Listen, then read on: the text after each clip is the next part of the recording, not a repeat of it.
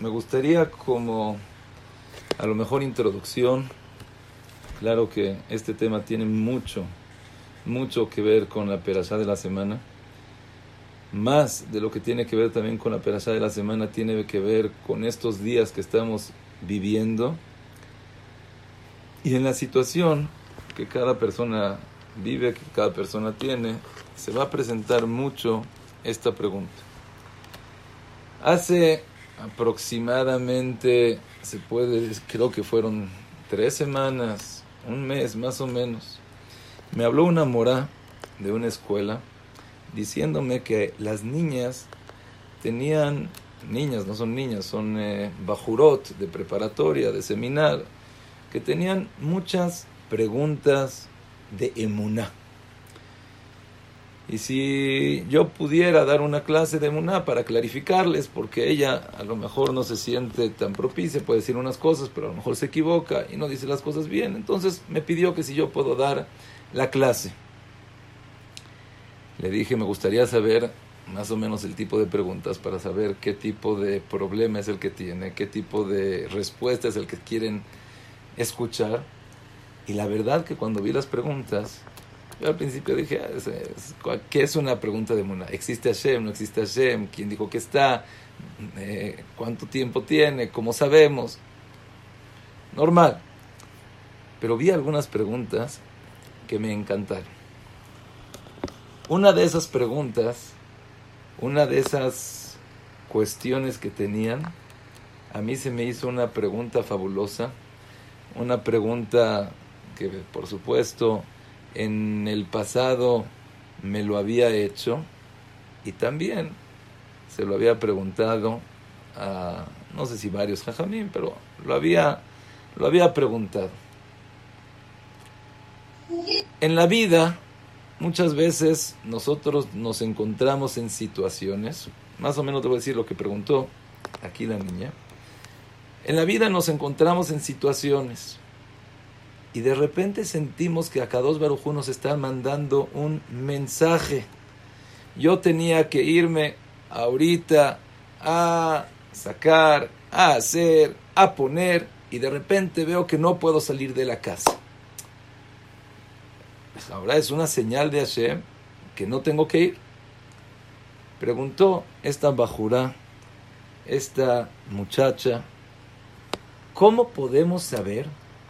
Si es una señal que tenemos que dejar de hacer las cosas, o a lo mejor es una prueba que Hashem nos está poniendo para ver con cuánta fuerza, con cuánta devoción, con cuánta entrega estás dispuesto a hacer las cosas.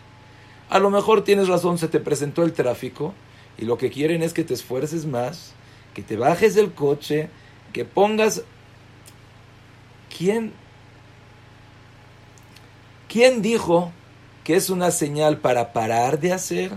¿Para cesar lo que estoy haciendo? A lo mejor es una señal para esforzarme o al revés. ¿Quién dijo que es una señal para esforzarme? A lo mejor toda esta toda esta dificultad que estoy teniendo en la realización de este tema, de este negocio, de la comunicación con esta persona, a lo mejor todo eso es para que me esfuerce. A lo mejor es para, para dejar de hacerlo. Y cuando vi la pregunta, me encantó. Primero me gustaría plantear como pregunta, cuando una persona tiene acontecimientos en su vida, puede decir, ah, es una señal del cielo que tengo que hacer o no hacer, o no. A lo mejor eso es hechicería, brujería. No me puedo dar cuenta que Akados Barujú quiere algo en general, en particular. Entonces, Bemet, hay que estudiar bien el tema. En general, cuando son supersticiones que no tienen nada que ver, que no tienen ninguna lógica. Por ejemplo, yo estoy caminando y veo, no, ¿sabes qué? Se pasó una vaca por el camino quiere decir que voy a tener mala suerte. O no sé por qué camino tomar, echo una moneda y si sale sol para acá, si sale águila para acá, esas son cosas que son hechicería, brujería, cosas lotenajashu, nosotros no lo podemos hacer. Así dice la, la Gemara, que si había un hueso y el hueso ifsikó, o tzvi ifsikó baderech, eso no. Lo que me estoy refiriendo son acontecimientos naturales irracionales, lo cual te hace pensar, te hace preguntar, a lo mejor Hashem provocó estas cosas, provocó esta situación para que lo haga o para que no lo haga. ¿Cómo podemos saber? ¿A quién le puedo preguntar? ¿Quién me puede contestar? Cuando yo vi estas, esta pregunta que hizo esta bajurá, esta muchacha, le dije a la moral, la verdad me encantó. Se ve que son gente madura, se ve que son gente que piensa, no son de las, no son de las preguntas. A ver, si yo sé que Akados Barujú sabe todo, entonces ya no tengo libre albedrío. Si yo tengo libre albedrío, entonces Akados Barujú no sabe. ya son preguntas que, que la oyeron de alguna parte, que en algún momento la pensaron. Pero esta es una pregunta que la persona se la hace a sí mismo cuando estás viviendo, cuando tienes una situación de dificultad y no sabes qué tengo que hacer. ¿Me tengo que esforzar y hacerlo? Pues una señal de Hashem para dejar de hacerlo.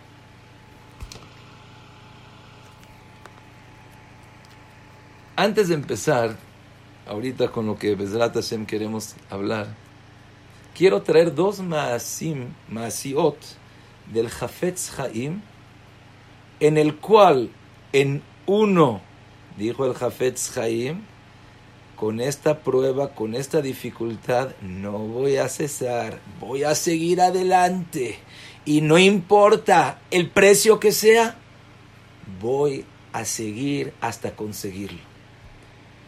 Y en otra ocasión, el Jafetz Haim al ver una dificultad, dijo, dejo de hacerlo, siman minashamaim que no se debe hacer. ¿Cuáles fueron los dos episodios que pasaron con el Jafetz Haim? Primero, conocemos todos que el Jafetz Haim vivía en Europa, vivía en Radin, junto a Rusia. Hace como cuatro años yo traté de entrar allá, Fuimos a un viaje, me dijeron, no tienes visa, no puedes... Pero ¿cómo en el avión? Regrésate a Israel. Agarré mi maleta, me regresé, ni siquiera me dejaron tocar el... Y me quedé con las ganas de conocer lo que es la ciudad de Radin, en donde estaba el Jafetz Haim. Pero el Jafetz tenía muchas ganas de ir a Eretz Israel sabía que en Eretz Israel la Kdusha, la santidad, el aire, el medio ambiente, la gente, es otra cosa. Te ayuda a mejorar, te ayuda a anhelar, te ayuda a que tú mismo sientas esa paz interior. Y el Jafetz Haim quería ir a Eretz Israel. Preparó a su familia, preparó el viaje, preparó las cosas. ¿Por qué se quería ir a Eretz Israel? ¿Cómo? Porque Eretz Israel es Hashuv, es Kadosh, es importante. Es mitzvah. Según el Ramban, la persona que está en Eretz Israel, cuatro amot de Israel, también cae mitzvah. Vivir en Eretz Israel mitzvah. Hay quien dice que hoy en día que no hay Betamigdash, no hay mitzvah, pero hay quien dice que sí hay mitzvah, que sí tenemos todo. Al Jafetz Haim se le presentó una dificultad, se le presentó un problema no se sabe exactamente cuál fue el problema, cuál fue la dificultad, pero el Jafet Haim dijo, ¿sabes qué? Es una señal de Akados Barujú que no tengo que continuar. Se dio la media vuelta, se regresó y siguió siendo Rosh Shiva, el Rab del lugar de Radi. Así pasó en alguna vez. Quiere decir que el Jafetz Haim tomó como señal divina como señal celestial, como señal espiritual, si ves algún problema, alguna dificultad, alguna señal del cielo que no lo debes de hacer, deja de hacerlo. da la media vuelta y cumple lo que dijo Rab Shimon Amsuni, que Shem Shekibalti Sahara la Drisha, Kaja ni kabel Sahara la Prisha. Así como voy a recibir pago por querer, también el dejar de querer, eso es lo que quiere Hashem. Hashem no quería, me regreso, me doy la media vuelta y me voy. Por otro lado, he sabido que el Jafetz Haim escribió, cuentan que el Jafetz Haim tenía un alma que tenía un potencial impresionante para estudiar, para enseñar lo que es la Kabbalah. Pero en ese momento él sintió que Klal Israel necesitaban otros libros, necesitaban otras maneras de educarlos, otras, otras alajot. Y él estuvo dispuesto a totalmente dar, como quien dice, su crecimiento, su persona, su ser, con tal de hacer los libros que sean buenos para Klal Israel. Y por eso el Jafetz Haim hizo el Mishnah Brura, que hoy en día es el libro más estudiado, más vendido, más sabido por Klal Israel. Eso es, no hay, no hay quien, quien Es el libro que más estudia, o sea, por un autor, claro que no estamos comparándolo con la Torah con el Shas, pero estamos hablando de autores contemporáneos, también de la época pasada, el libro más vendido, el libro más querido es el Jafetz Haim, es el eh, Mishnah Brura. ¿ustedes qué creen? ¿Que le fue fácil al Jafetz Haim escribir ese libro? Fue algo, él estaba estudiando normal, escribía. Jafetz Haim contó que se le hizo muy difícil y tuvo pruebas en el camino de Shema Israel. Él estudiaba con su hijo, si no me equivoco, Ariel así se llamaba su hijo, Ariel Y su hijo Ariel Baruch Hashem era una eminencia, un genio impresionante. Y estudiaba con él, escribían, lo repasaba, lo ponía cuando llegó un día, se enfermó Rabbi Leib y falleció. El Jafetz Haim en ese momento sintió un dolor, una presión, una amargura, un sentimiento de que ya, o sea, se me acabó el, el 20.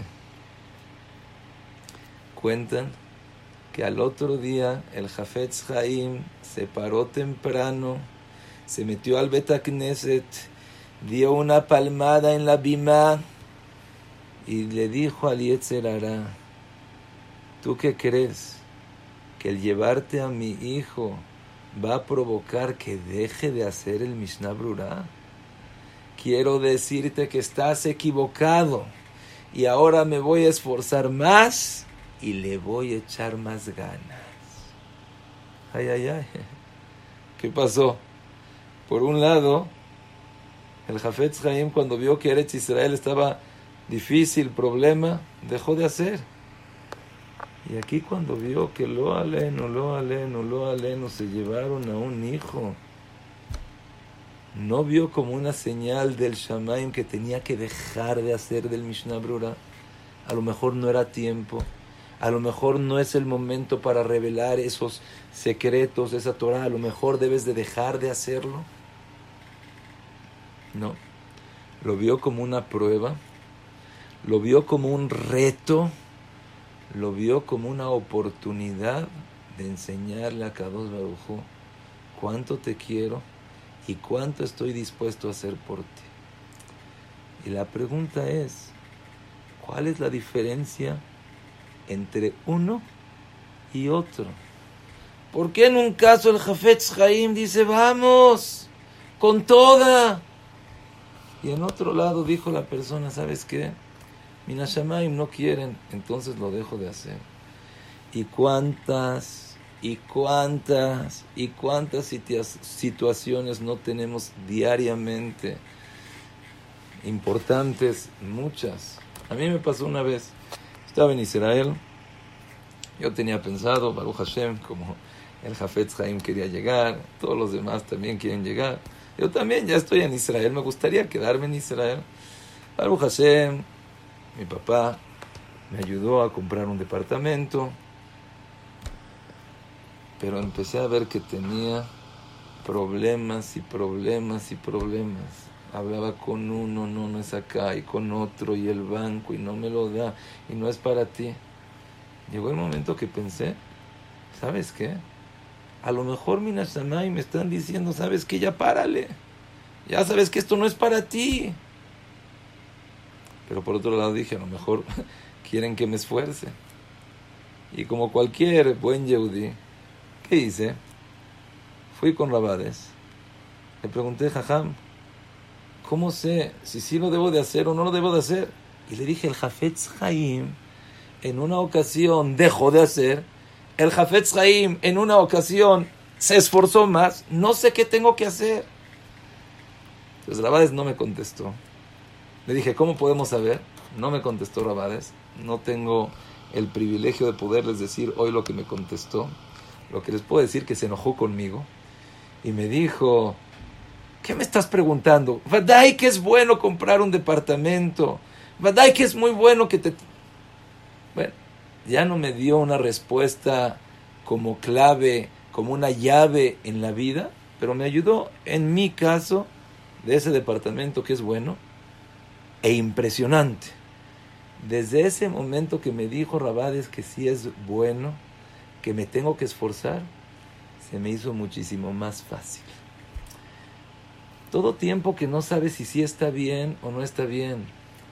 En cuántas situaciones no nos encontramos de salud, de parnasá, de jinuj, y dices, no sé qué debo de hacer. Tengo que esforzarme en pedir más. Hola, así es, Minashamaim, así tengo que recibir las cosas. Si yo ya supiera que Minashamaim tengo que recibir que este es mi shidduch, que esta es mi parnasá, que esta es la salud, que es... Ya. Pero a lo mejor lo que quiera Hashem es que le eche más ganas, que pida más, que me esfuerce más, que me... Es una pregunta muy fuerte. Creo que nunca la he oído en ninguna de las que yo he oído. En...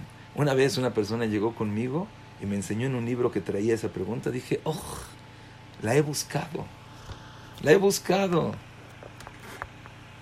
Pero sí, claro que no hay una regla en general, no se puede dar una regla. Cada persona tiene, tiene sus no tiene sus preámbulos, tiene sus introducciones, situaciones.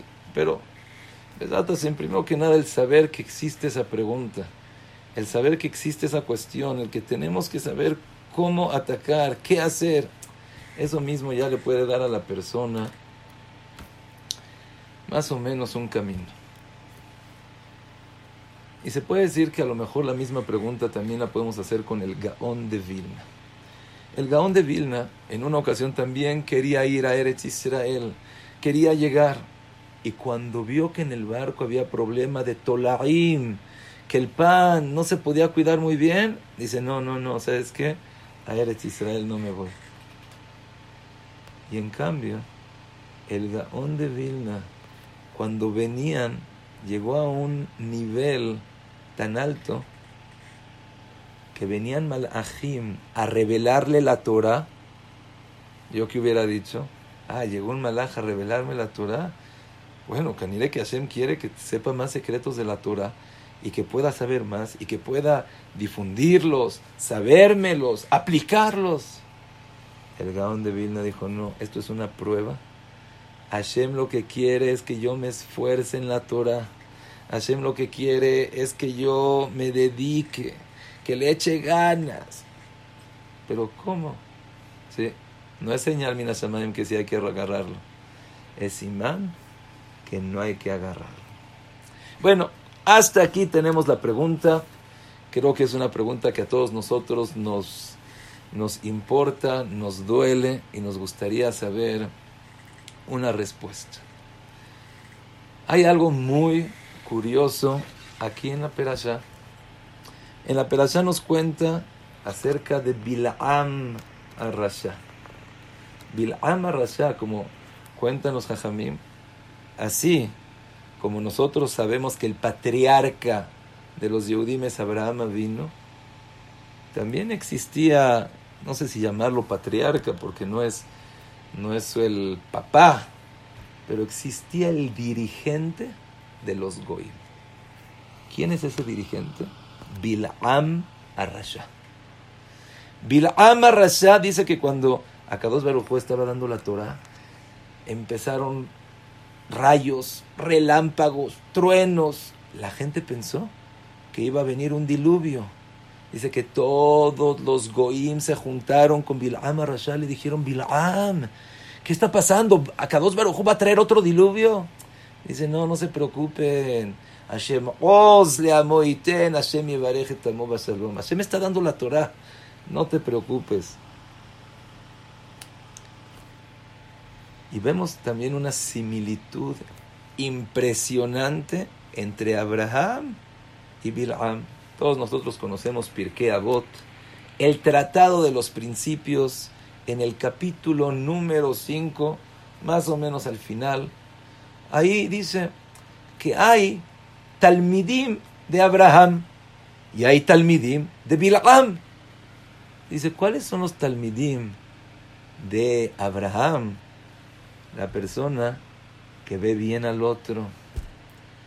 La persona que no es creído. Eres humilde. Nosotros ya hablamos mucho de la humildad.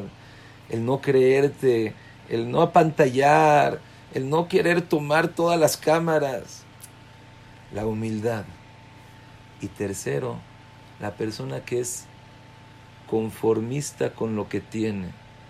Ojo, no quiere decir que la persona no hace más sino está contento con lo que tiene. No quiere decir conformista con mi nivel espiritual. No quiere decir conformista con lo que yo sé. Una vez llegaron con una persona a la yeshiva. Dicen, no, ¿cómo vas con el estudio? Dice, Baruch Hashem, istapkim bemuat. ¿Qué? No. Estoy contento con lo que tengo quiero más. Pero, por otro lado, tengo esa serenidad, tengo esa armonía, que lo que tengo es lo que fue destinado para mí de Boreolam y nada más. Esas son las tres cualidades que la persona que tiene esas cualidades es alumno de Abraham Avino. Ver bien al prójimo, no creerse mucho y no buscar cosas más allá de las posibilidades que tú tienes. Y entre en contraposición, al revés, los alumnos de Bil'am Rasha, ves al otro, ves la casa del otro, oye qué bonita, ay, ay, ay, la envidio, me la quiero quedar.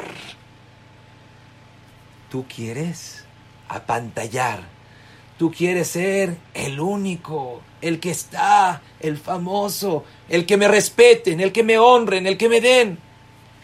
Y tercero, estás buscando más dinero, estás buscando más ta'anugim, cosas mundanas, placeres mundanos. Así, en Pirkei hay una relación. Los alumnos de Abraham y los alumnos de Bilam. Unos alumnos y otros alumnos. Quieren eh, escuchar algo muy bonito, profundo y también que nos ayuda a entender ah, los hajamim así cuando hablan la Mishnah. Dices, bueno, la persona que ve bien al otro, la persona que es humilde, la persona que no, no busca más de lo que tiene. Si se fijan, nomás así cuando la persona ve la profundidad de la Torah, te das cuenta hasta dónde llega, no hasta dónde, no tenemos idea nosotros hasta dónde llega, pero te das cuenta que es impresionante la Torah, es divina la Torah, es fabulosa, es algo de verdad hecho por Akados Baruj Nosotros sabemos que la persona tiene tres almas. Tiene Nefesh, Ruach y Neshama. ¿Qué traducción en español? No tengo la menor idea. Espíritu, alma, eh, no, sé, no sé cómo se, le, se puede llamar, pero no importa. Hay una Nefesh, hay Ruach y hay Neshama. Y el lugar donde posa cada una de esas, de esas Neshamot es diferente. Hay una Neshama que posa en la cabeza, en el cerebro de la persona. Esa es la Neshama. Hay otra que posa en el corazón de la persona. Ese es el Ruach. Y la otra posa en las entrañas de la persona, en las clayot. Y si se fijan, se han, se han preguntado alguna vez, yo me acuerdo que cuando era niño, me dije, ves que ponen como una señal para identificar a una persona que quiere a la otra, ponen un corazón. ¿Qué tiene que ver el corazón con querer al otro? Te adoro, te amo. ¿Qué tiene que ver mi corazón? Cuando vi la primera foto, cuando vi la primera foto de un corazón, dije, ¿qué tiene que ver con el amor? ¿Qué tiene que ver con el querer? ¿Qué tiene que ver con la amistad? ¿Qué tiene que ver? Pero les pregunto a ustedes, cuando quieren a alguien, cuando aman a alguien, ¿dónde lo sienten? Los buenos doctores, los buenos doctores y los buenos psicólogos saben identificar dónde está el sentimiento. ¿En dónde lo sientes? Ah, lo sientes acá, sí. En la cabeza, ¿en dónde sientes ese dolor? ¿En dónde sientes esa molestia? Ah, es del lado derecho, es del lado izquierdo, entonces quiere decir que es otra cosa. El amor se siente en el corazón porque es parte del ruach, es parte del sentimiento. En el corazón, así como también el corazón quiere, el corazón desea ese honor, desea ese kabod. Pero cuando a una persona se le antojó un chocolate, se le antojó un dulce, se le antojó una carne, no, el antojo ya no es el corazón, ahí se me antojó, no, ya no lo siento acá, lo siento en las entrañas, hay que identificarlo, no es el estómago, es, es más al lado del estómago. Sí, se me antojó, híjole, se me hace agua la boca. Pero, ¿por qué? Porque mi, mi, mi estómago, las entrañas buscan eso. Y hay también en la cabeza. Cuando una persona oye un buen shiur. Oíste una buena svará, entendiste algo, llegaste a una satisfacción plena de algo que lograste, aquí lo sientes con la cabeza. No lo sientes con tu corazón, no lo sientes con tu entraña. Son tres sentimientos totalmente diferentes porque vienen de diferente lugar, de la cabeza, del corazón y de las entrañas. Nos dice Pirkei Avot, si tú quieres que esos tres lugares estén bien, si tú quieres asimilarte a Abraham vino en esos tres lugares, cabeza, corazón, entrañas, nefes, ruach, neshama, el ver bien al otro. Ay, ¿sabes que Baruch Hashem que tiene ese coche tan bonito? Y Baruch Hashem que tiene esa familia tan divina. Y mira a ese hijo, Baruch Hashem que es tan inteligente y le hace caso a sus papás. Totalmente al revés de Ainara. Eso viene de la cabeza. Por eso te dice Ain ¿Dónde están los ojos? En la cabeza. Aprende a ver al otro. Aprende a querer al otro con lo que él tiene. Ay, va qué bueno que lo tienes tú. Estoy contento. ¿Por qué? Porque tú no me puedes quitar lo mío y yo no puedo tener lo tuyo. En la cabeza estoy tranquilo. Segunda Neshama que tenemos, que es el Ruach, humildad. No buscar lo que no me merezco no buscar honores, fama. ¿De qué me va a servir? ¿Qué voy a tener? ¿A quién le quiero enseñar? Tengo que estar contento conmigo mismo. Esa es la humildad. Hoy en día se nos hace un poco difícil verlo, pero me acuerdo que en la yeshiva había oído algo así como que me, impactó, me cambió la, la, perspectiva. Dice que la mamá, no me acuerdo de qué jajama había sido, cuando su hijo empezó a ser famoso, dice, ay, ay, ay, ay, ay, toda mi vida pedí que mi hijo no sufra de la fama. Así dijo, que viva la humildad, que viva su ser, que viva su persona. La mamá, eso es lo que quería de su hijo. Hoy en día, ¿qué es lo que los, nosotros como papás, lo que más, eh, lo que más eh, esperamos, anhelamos? Ah, que mi hijo sea el famoso y él dé, y él ponga, y él haga. Eh, hay que conocerse a sí mismo, pero esa es una cosa. Por eso te dice, Ain Toba, ve bien con tus ojos, humildad con el corazón y con las entrañas, no busques más de lo que tu posibilidad te da. Si tu posibilidad económica, si tu posibilidad como persona mental, inteligencia, sociedad, no busques Mistapek bemuat, estate contento con lo que tienes. Una vez cuentan que el Gaón pasó por ciudades. Está escrito que el Gaón de Vilna, él era, una persona, no una persona, un malaj, era un...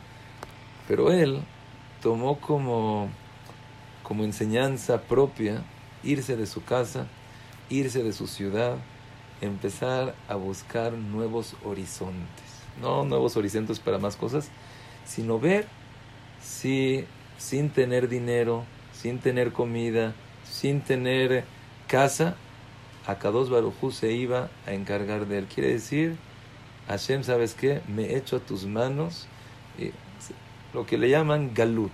Se fue él mismo a un exilio. Nadie lo conocía, nadie lo tenía, y se fue él al exilio. Y el Gaón cuenta que vio a una persona que era ciego, no tenía dinero, pero tenía una alegría que el Gaón mismo dice lo envidié por tanta alegría que tenía. Y dice que cuando esta persona vio al Gaón que estaba en el Beta Knesset, lo invitó a comer. Y él dice, ¿pero qué? ¿Qué es lo que está comiendo? Dice, no te preocupes, yo tengo mucho que comer. ¿Qué es mucho que comer? mira, mi esposa va a ayudar, cuando le hacen shejitá a las gallinas, les ayuda a desplumar las gallinas. Y entonces las mujeres, para darle la propina de ayudar, le dan las partes del pollo que no les gusta comérselo a la gente rica y se la dan a ella. Y Baruch Hashem, nosotros tenemos abundancia de todas esas cosas. Le dijo que valebati mahashuvim, como la gente muy hashuv.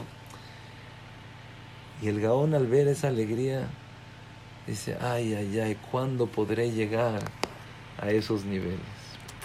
Estar contento con lo que tienes, estar contento con la situación económica, situación de salud, situación esposo y esposa, hijos. Muchas veces la, la gran mayoría de esas situaciones es porque no estás satisfecho con lo que tienes. Buscas y buscas y quieres. Agradecele a Hashem, es lo mejor para ti. Estas son las tres midot de Abraham vino y entre en contraposición las tres midot de Bil'am Vemos una similitud increíble. Ahora, pero ¿qué tiene que ver con el tema que estamos hablando? De repente se me ocurrió, lo metí, me salí la tangente.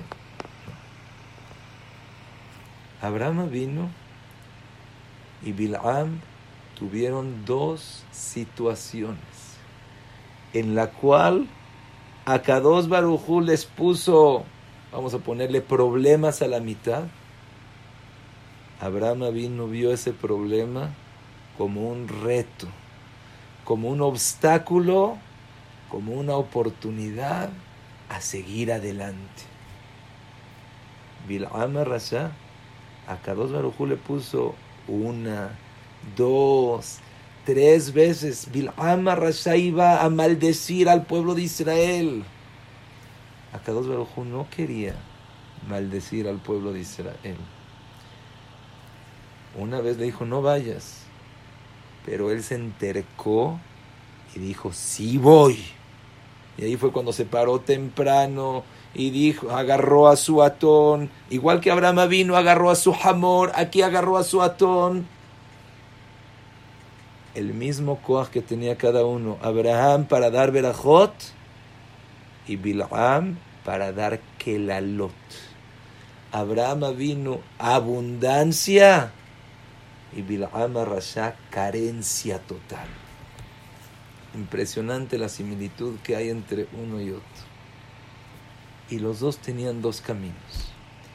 Abraham vino, Boreolam lo encomendó que haga la aquedad, que sacrifique a su hijo. Y ese sacrificio de que su hijo tuvo muchas barreras, obstáculos, retos a la mitad. Dice que el Satán se le presentó como agua y Abraham vino, tuvo que pasar el agua como fuego y lo tuvo que pasar. Se le presentó de una manera, de otra manera. Imagínense, ¿qué diría cualquiera de nosotros? Bueno, Simán Minashamaim. ¿Sabes qué? Minashamaim que ya no se debe de hacer. Una vez pasó, así cuentan que fue un más verídico, con el Rab Mibrisk, estaba en una boda. Él era el que era Mesader Kidushin, el Jajam que los iba a casar el hatán le iba a poner un anillo a la novia y ¿qué creen? Se le cae el anillo. Toda la gente, Shema Israel, se le cayó, a lo mejor está algo mal. El Briskerov dijo, ponle el anillo. Segunda vez se lo está poniendo, segunda vez se le vuelve a caer el anillo. Ahora sí la gente dice, Minashamayim, el Mazal, no está bien. El brisquero dijo, vuélveselo a poner. La tercera vez ya se lo pudo poner y se casó. Le preguntaron al brisquero, pero ¿cómo? A lo mejor Minashamayim dice, no, no había llegado el tiempo. Cada persona tiene su tiempo que se tiene que casar. Cada persona tiene su fecha de boda, el mes, el día y la hora que te tienes que casar. Dice, no había llegado la hora. Se cayó una, dos, llegó la hora, se casaron. Así dijo el brisquero, más verídico. Cualquiera de nosotros que Hashem le dice que sacrifique a su hijo, diría, oye, pero se me presentó este, ya estoy para tú, ya, ya no necesito hacer más, ya no puedo, ya se acabó. Abraham vino, pasó una y otra y otra, diez pruebas Diez pruebas. Y la queda que fue la más fuerte. Y la misma queda cuánta. Y otra, y otra, y otra. Y pasó todo. Bil'ama Rasha fue totalmente al revés. Él se propuso un camino. Él se propuso una finalidad. Y Hashem lo estaba frenando. Hashem le estaba diciendo, hasta aquí, ya no vayas se le presentó el malaj y no lo dejaba pasar, dijo, bueno, vámonos para el otro lado. Se le presentó en el otro lado y, su pierna se la tuvo que aplastar. No, nos hasta que ya no pudo. Abrió la boca su atón que tenía y le dice, oye, ¿qué quieres? Yo no soy la culpa, es el malaj que me está haciendo las cosas. Y vemos aquí dos personajes en los cuales uno tenía que esforzarse y uno tenía que dejar. Y aquí la, respuesta es obvia. La respuesta es Pashut. Aquí Hashem te dijo que hagas el sacrificio, que hagas la aqueda. Pues entonces cualquier cosa que se te presente a la mitad es una prueba, es un obstáculo, es un reto para que tú puedas contrarrestarlo para que tú puedas enseñarle a Hashem que estás dispuesto no nada más a hacer lo que te dice, sino esforzarte por eso. Bil'am Rasha quería maldecir al pueblo de Israel. Ya, o sea, abre tus ojos, ve que no es eso lo que quiere hacer de ti. No, pero más, y más, y más.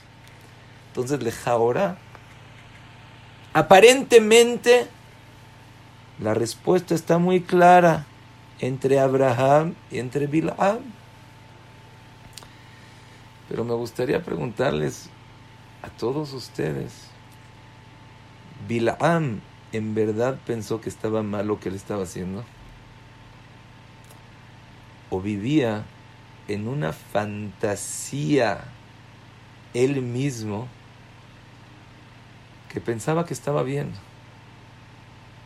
Que él en verdad pensó, creyó que lo que él estaba haciendo era muy grande. ¿Sí? Dicen eso los jajamim. Que Bila'am Rasha, él pensó que su camino era correcto. Pensó que lo que él estaba estaba haciendo bien. Pero no se dio cuenta de una cosa. No se dio cuenta que por sus malas, malos hábitos, cualidades, el envidiar, el querer lo que el otro tiene. Yo no puedo ver a Klal Israel, que Shohen Ishvatab, que viven con tanta armonía, que viven tan bonito, que viven... No, entonces quiso meterles a Inara.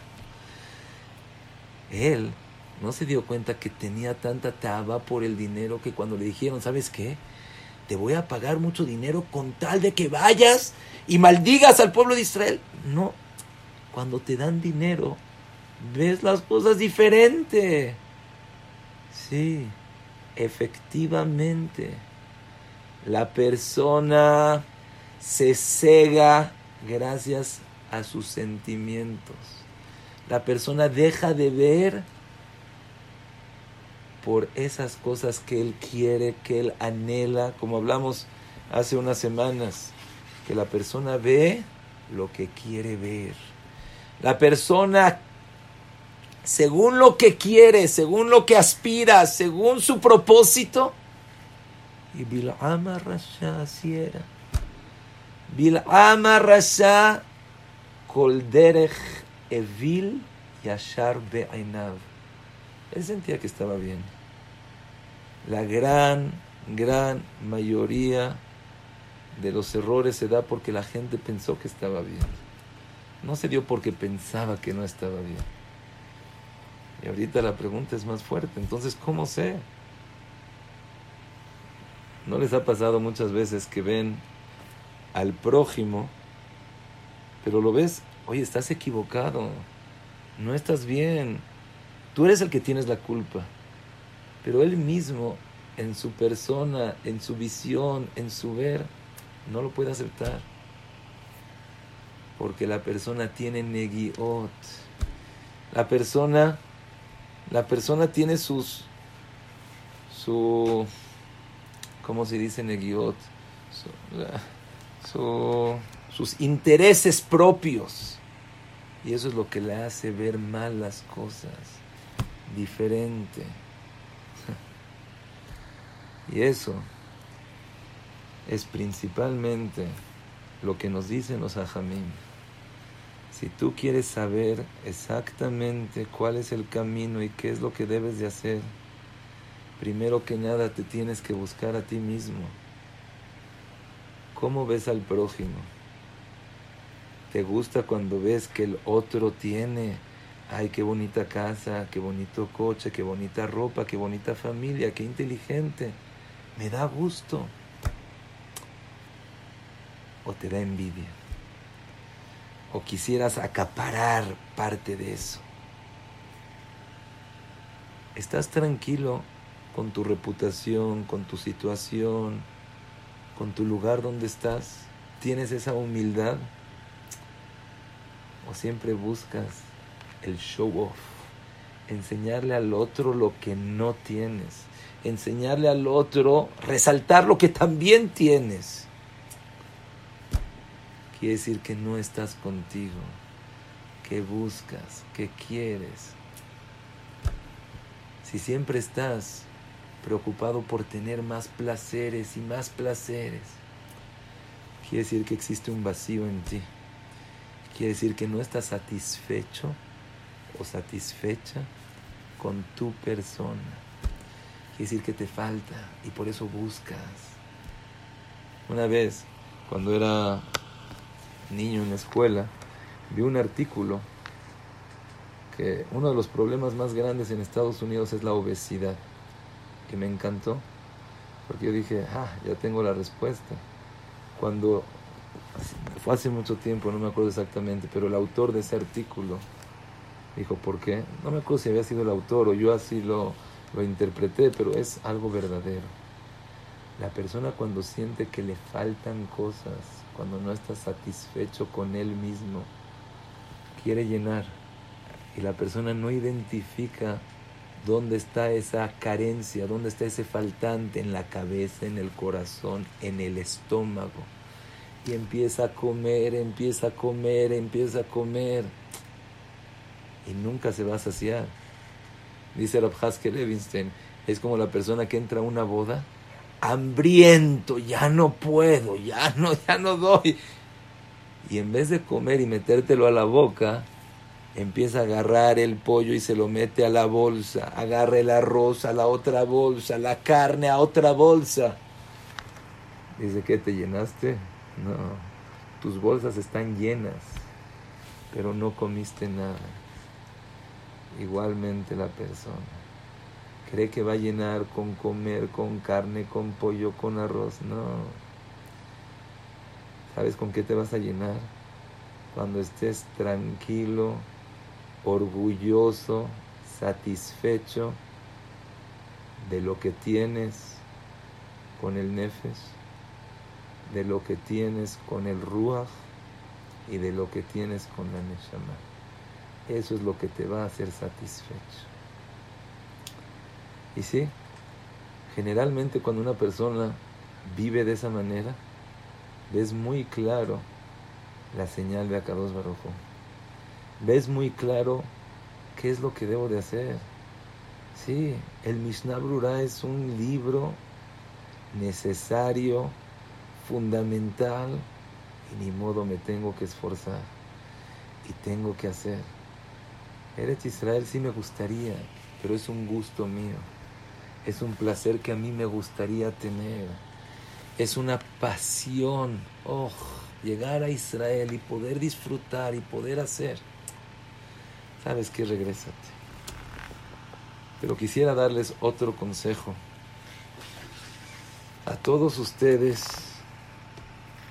que creo que es un consejo muy bueno. Pero no es mi consejo. Es el consejo de Shlomo Amelech. Shlomo Amelech es la persona más inteligente, a vida y por haber. Y dice así: Derech Evil Yashar Benav. Está escrito en Mishle, en Perek Yudbet, Pasuk Tetvav. Derech Evil Yashar Benav. También el malvado, su camino es recto, es correcto ante sus ojos. Sí, así debe de ser. Veshomea de Aitza Jajam. Pero la persona que escucha el consejo es el inteligente. Rabotai, todo tiempo que no lleguemos a ser como Abraham vino y estar limpio de placeres mundanos, de, que, de querer la fama, de buscar reputación, de envidiar al otro, necesitamos aconsejarnos. Hace leja rab. Pregunta, aconsejate.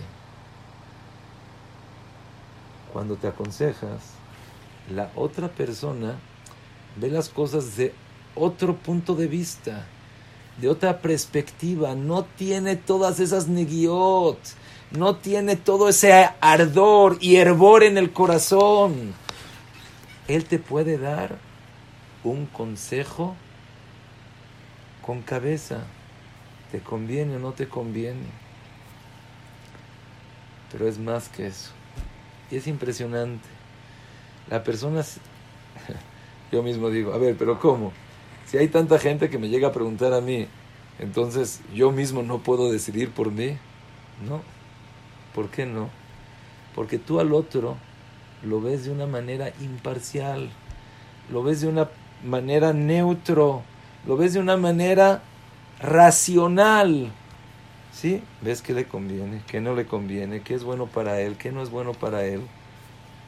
Pero cuando tú quieres ver tu propio camino, tu propia decisión, es casi imposible que la persona no esté cegada por querer, por ambición, por buscar, por anhelar, y te trastorna tu vista, te, te trastorna tu cabeza, te invierte las cosas y ves lo bueno, malo, lo malo, bueno. El preguntar, el aconsejarse, el tratar de pedir una opinión. No seas terco. Aprende a escuchar. Beshomea le etza jajam. ¿Quién nos dijo eso? Shlomo Amelech. Beshomea le etza jajam.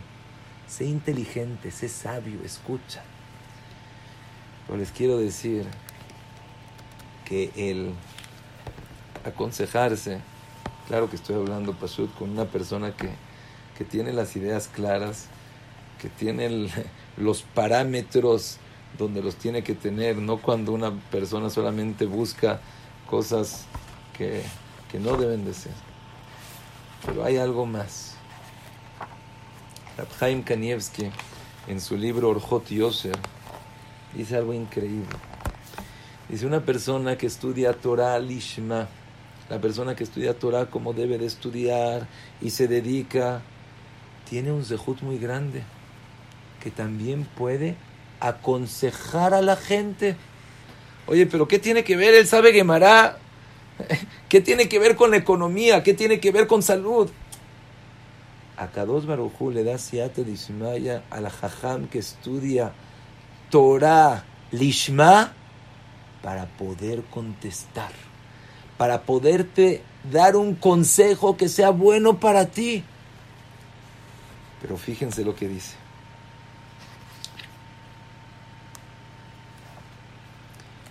Que a pesar de que puede ser que no lo hizo, no estudió tanta Torah, lo mejor que sea tanto Leshem Shamayim. Pero si ese jajam le quiere dar un consejo y mitkaven, su intención es Leshem Shamayim, Hashem le pone las palabras que son correctas para él. Pero más que eso, y aquí es el punto principal que quiero hablar esta noche. Dice Rabhaim Kanievski, ויש לפעמים שהברכות והעצות מתקיימות בזכות השואל. No porque es un jajá muy grande, no porque el jajam itkaben que sea Leshem Shamayim, sino porque el que preguntó, él, les voy a leer las palabras, Shema'amim bemunash lema, que tiene una fe plena, que la palabra del jajam se cumple. Y con este zehut de tener una emuná, una fe plena, que la palabra del jajam se cumple y eso es lo que quiere hacer. Boreolam le pone las palabras adecuadas, correctas, que tiene que decir. Dice Rabhaim Kanievski que por eso mucho depende de la persona que pregunta. kol davar una persona que es Yere y escucha lo que dice el Jajam, tiene una ayuda celestial que le dan al Jajam en su boca qué decirle. Y sus consejos se cumplen. Solamente si Akados Baruj sabe que no es bueno para él. Quiere decir, y eso fue lo que me dijo Rabades, esa fue la, la contestación Es casi imposible que nosotros nos podamos dar cuenta qué es lo que queremos. Solamente Abraham vino que era totalmente limpio de cualquier cosa. Nosotros es muy difícil que lleguemos a eso. Cuando te aconsejas, y con más razón con un jajam, y con más razón si ese jajam es grande, lo metoral isma, mitkaven leshem shamayim, pero principalmente, si tú tienes una fe plena, que la palabra del jajam es de Boreolam, entonces a Kadosh Barujú le va a dar una siata de Ismaya impresionante para poderte guiar, para poder seguir, para poderte decir qué es lo que es mejor para ti. Si debes de dejar hacer las cosas o te debes de esforzar más. Y me gustaría concluir con un maase que escuché hace muchos años, pero me dejó una huella muy fuerte. Lo escuché cuando llegué a la yeshiva. Fue aproximadamente hace 24 años. Llegué a la yeshiva, hace 24 años, a lo mejor un poco más, 25 años, y me contaron esto. La persona que me lo contó me dijo, yo no te lo estoy contando que oí un más, lo oí del hijo o del nieto, no me acuerdo exactamente del que pasó el más. Cuentan que fue una persona aconsejarse con Rabshah si tenía que operarse o no tenía que operarse. Rabshah le hizo las preguntas que le tenía que hacer y le dijo, sí, opérate. Esta persona siguió la operación. En medio de la operación, los doctores de repente empiezan a gritar, ven el respirador, el cardio, muerte clínica. Y de repente otra vez empezó a vivir. pensaron que se fue, regresó, eh, fue un paro. Cuando esta persona despertó, contó lo que pasó. Y contó que en verdad se fue esta persona, falleció. Y cuando llegó al Shemaim, llegó y dice, Boreolam, no puede ser. Yo fui con Rabshah y a Rabshah le pregunté si hacerme la operación o no hacerme la operación. Y Rabshah me dijo que sí la haga, que todo va a estar bien. Dice que en ese momento, así cuenta esta persona, en ese momento le hablaron a Rabshah, le dijeron, a ver, ven a testiguar Dice que llegó Rav con todos sus alumnos, con toda la yeshiva, y le dije, ¿tú le dijiste a esta persona que se opere y que todo iba a estar bien? Dijo, sí. Entonces que regrese esta persona. Y así fue cuando regresó esta persona y volvió a vivir. Sadik Gozer de Akados Baruchu Mekayem no es por falta de madurez, no es por comodidad, es porque sí, estamos contaminados, no sabemos ver bien las cosas, no sabemos también darle la prioridad, la jerarquía, el valor que tiene cada cosa. Dice Shlomo Amelech, Veshomea le'etza jajam. Espero que Bezrat Hashem les haya gustado, que sea provecho